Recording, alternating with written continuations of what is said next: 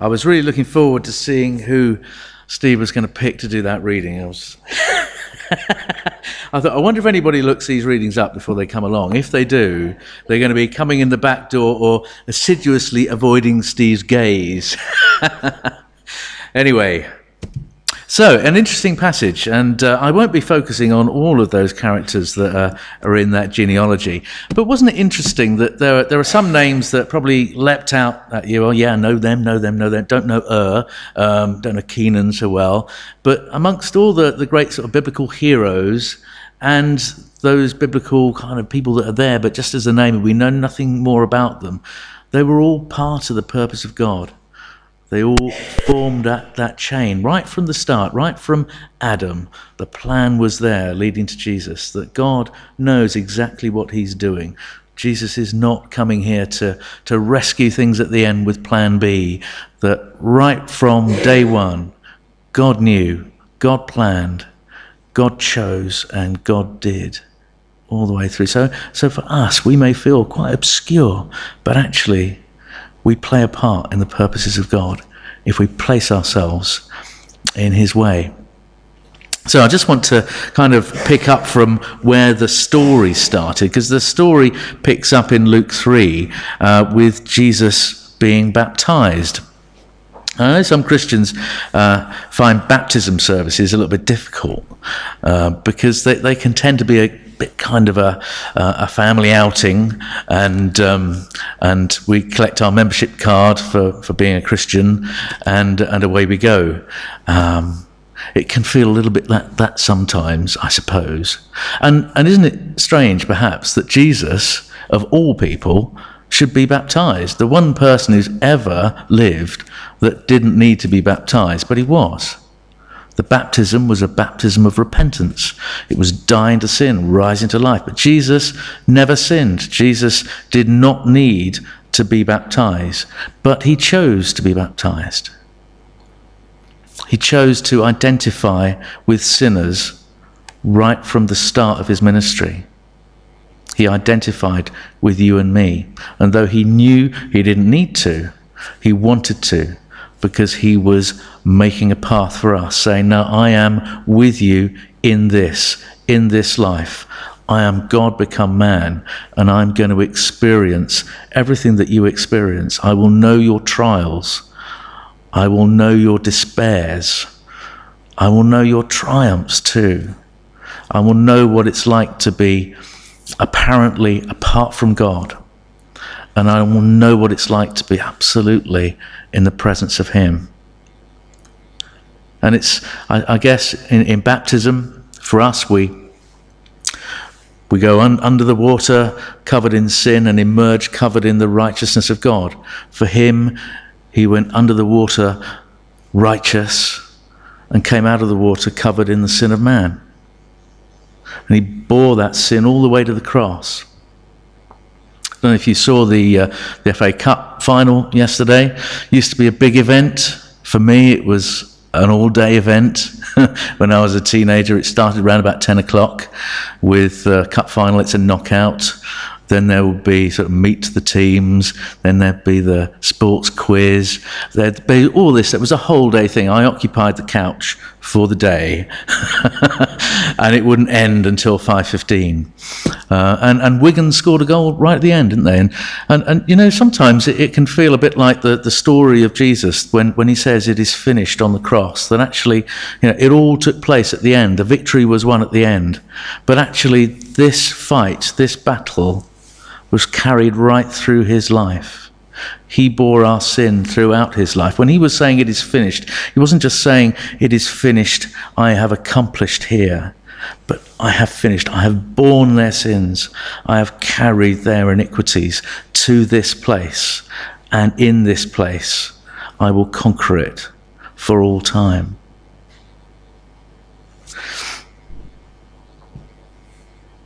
And as Jesus began his journey, his ministry, he too was blessed by the Holy Spirit. He was approved by the Father. And we, in our journey with God, we as we become Christians, are in fellowship with Jesus, blessed by his Holy Spirit. approved by God the Father as his lovely children. We share that blessing of the Father, Son, and Holy Spirit on our lives. We don't do it alone. So the Holy Spirit led Jesus into the wilderness, not for a nice, pleasant time of retreat in preparation, but actually into a desert area. And he led him into this place where he wouldn't be alone with God, because Satan was there too.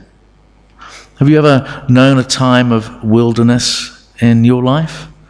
The 40 days and 40 nights that Jesus experienced is kind of reminiscent of Israel's time in the wilderness too. They spent 40 years struggling, failing, disobeying, going around in circles. Wilderness times can be hard. They can be lonely. They can be mysterious. Why is this happening? Sometimes, sadly, we can get comfortable in the wilderness and choose to stay there. See churches that are in some sort of wilderness and they want to stay there. Now, we've been in this wilderness for generations and we'll carry on. But actually the wilderness has a purpose.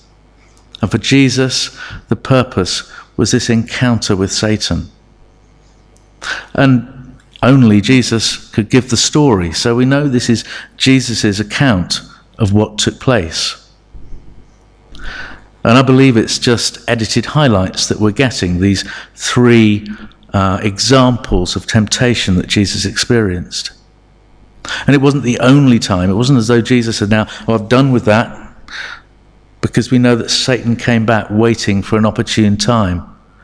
And you can imagine there were many in Jesus' life. When the disciples failed, the disciples fell asleep. When he healed people and they still wouldn't come, they walked away and went back to their own life in the wilderness. When he would preach and people would go away and not change. You can imagine Satan saying, see, your mission isn't going to work, is it? They're not interested. You're having no impact. They're not really following you. They just want to see some miracles.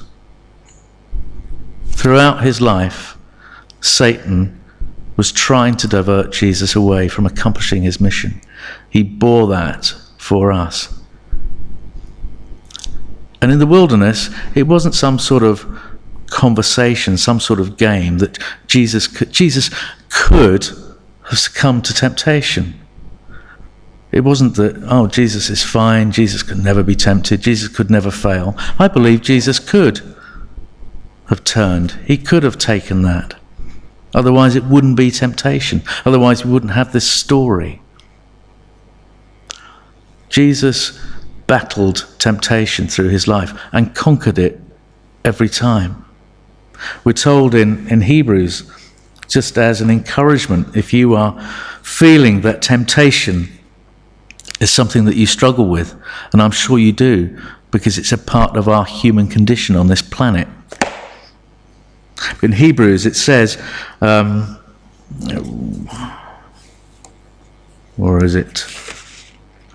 we have a great high priest who's gone through the heavens, Jesus, the Son of God. Let us hold firmly to the faith we profess, for we don't have a high priest who's unable to sympathize with our weaknesses, but we have one who's been tempted in every way.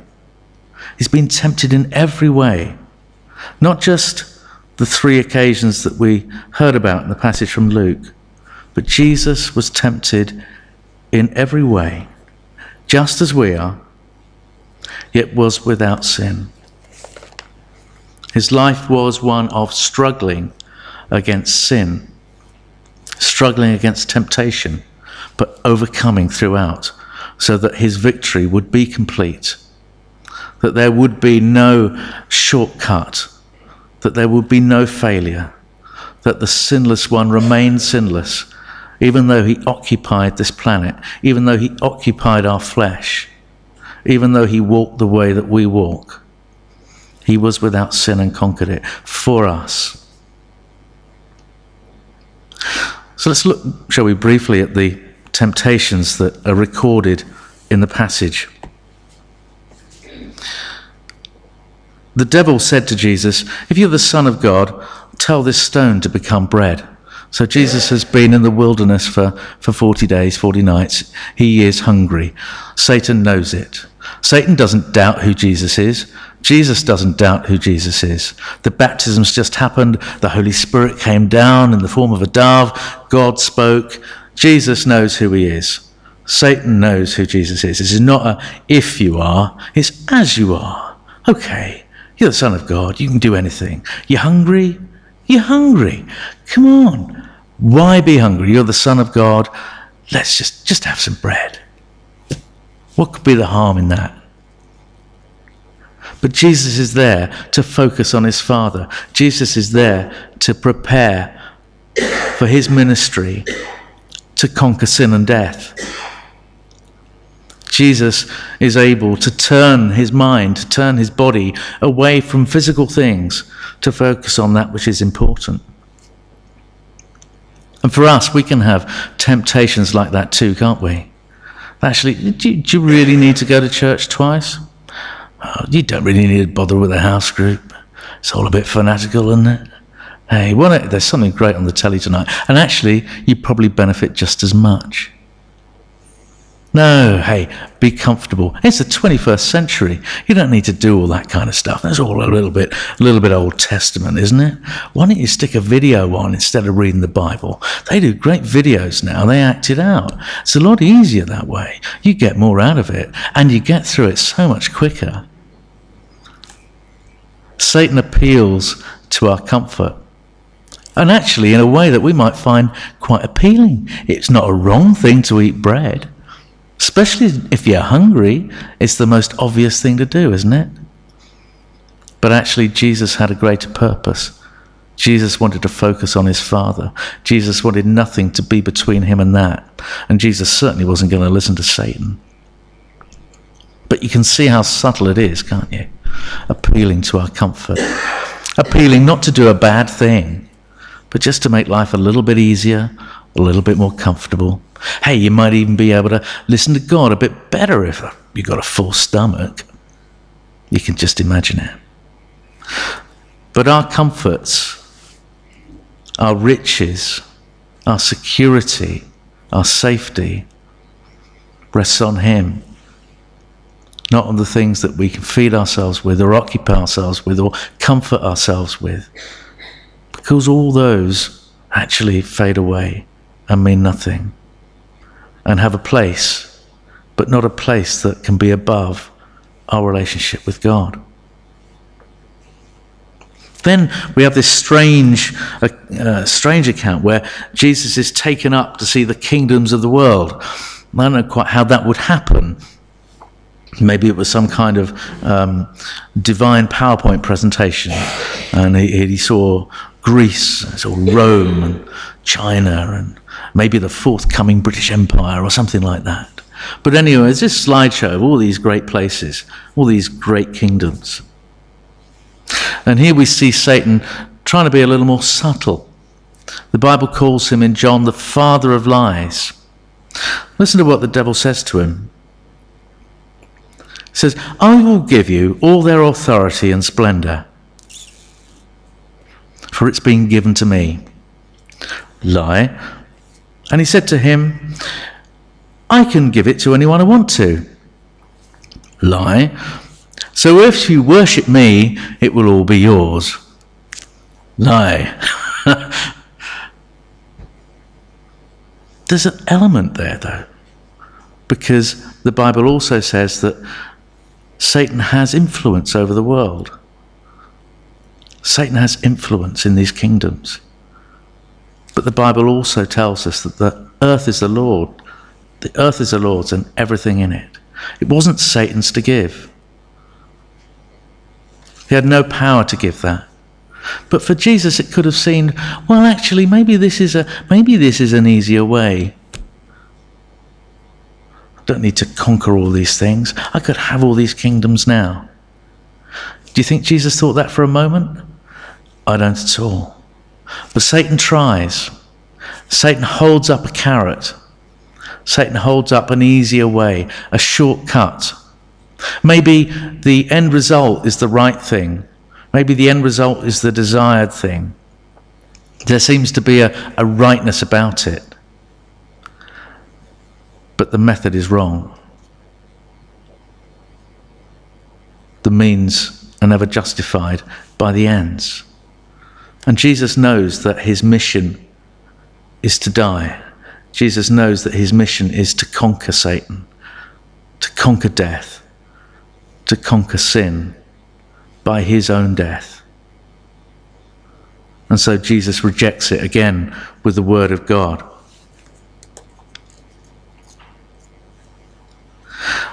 Then he comes up with an even weirder idea, where he takes him to the top of the temple and says, throw yourself down. And here Satan tries a different approach. So first of all, we've appealed to making things a little more comfortable.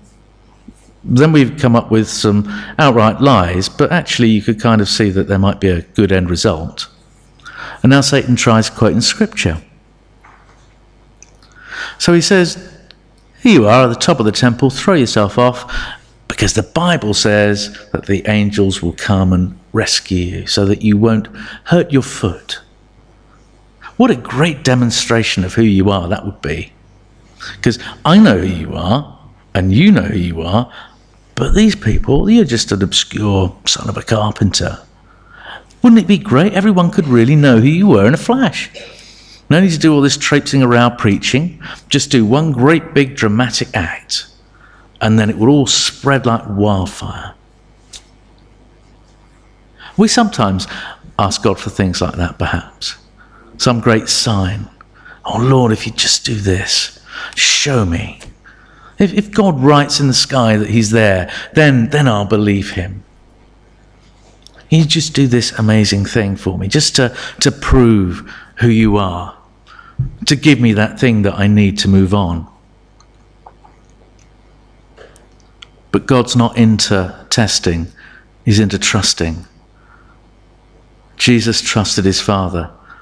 There was no way he needed to test him, no way that he needed to do dramatic acts to prove anything, because Jesus knew who he was. Jesus, in every occasion, used the word of God as his defense. And I suppose you could think of different temptations that we might have. Those sorts of temptations might not apply to us. But it might be, I don't know, if you were watching EastEnders last week, Ian Beale. I'm guilty. I watched EastEnders last week. Do you know, it's creeping back into my life, EastEnders. But anyway, Ian Beale, he's having another go at building a restaurant, and they're refurbishing this old dilapidated site. And the woman who was sweeping around found a tin box under some wood, and he opened it, and it had a load of letters inside and an envelope with loads of £50 notes in. And it just so happens that he's run out of cash to pay the builders. And you can see he's flicking these £50 notes thinking, well, nobody's going to know.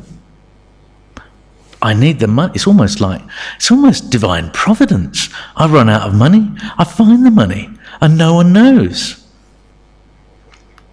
It might be that, at college or at school, you've got this really difficult essay to do or this maths test, and you've got a friend who's really good at it. And they say, I tell you what, why don't we go out tomorrow instead? You can have my paper, just fill in the answers and we'll go out instead, shall we? Or it might be at work and your boss is sitting nearby and somebody calls, an awkward customer, and they want to speak to your boss. And he says, or she says, just tell him I'm out. Little white lie. What do? How do you react? Because those are the little temptations of Satan. There's a purpose behind them.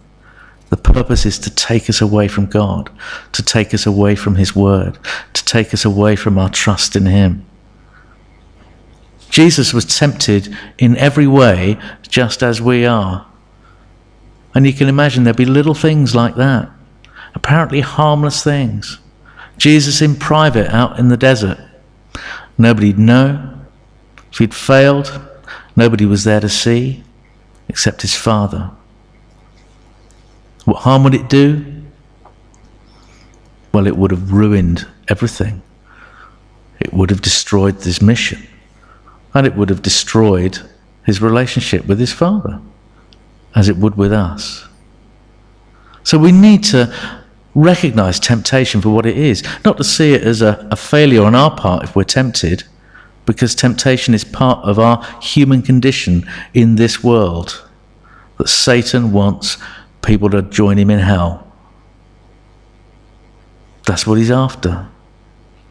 Satan wanted to ruin Jesus' mission. He's failed. He knows he's failed. But he'll take as many people out of heaven as he possibly can.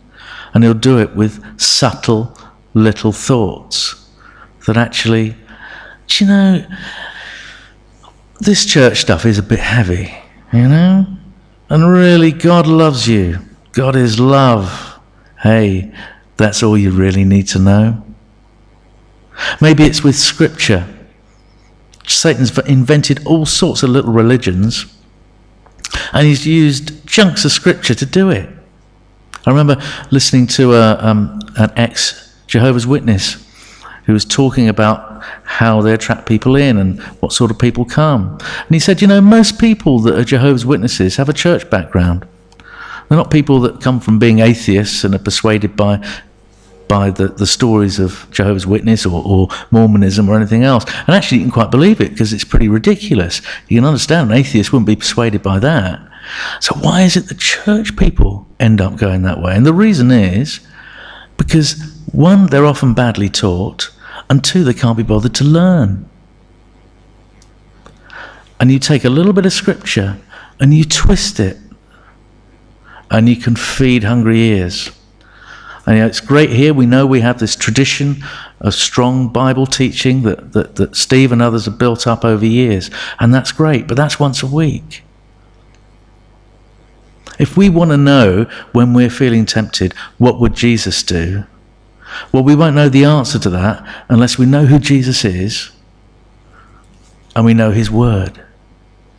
Because Jesus, with all his authority and power that he surrendered for us to take human form, Jesus relied on the word in order to counter and disprove and dismiss the temptations of Satan. And I believe he told this story because it's a lesson for life. Because we will never be free of temptation until we're in heaven. And so we need to know what's going on when we experience it. We need to know why it's happening. And we need to know how to counter it. And if we say, well, what would Jesus do? That's not enough. If you don't know Jesus, you don't know what he'd do. If you don't know his word, then we can't counter things that are subtly different, that are contrary to God's word. So all of us, for each of us, it's our responsibility to follow Jesus in that struggle, to come through and win. Yes, in the power of his Holy Spirit. Yes, with the blessing of God the Father. But also relying on the Word of God to inform us about him, to remind us of reality, to remind us of our purpose, and to remain faithful in life.